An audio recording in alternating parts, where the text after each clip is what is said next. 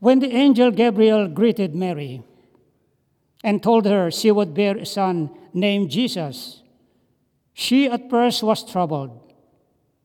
She could not understand how it would be possible since she was a virgin.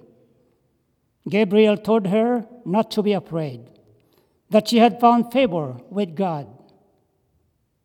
Gabriel then told her that the Holy Spirit would make it possible, and that the child to be born will be called Holy, the Son of God. Mary also learned that Elizabeth had conceived a son in her old age, even though she was barren.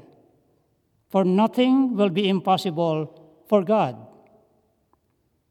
Despite her initial reaction to Gabriel's announcement, Mary said yes with his words and changed the course of history forever.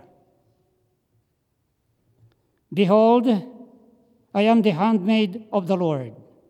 May it done to me according to your word. With her eyes, the word became, became flesh. She humbled herself and submitted to the will of God without knowing or understanding the full course of the journey she was getting ready to undertake as the mother of God.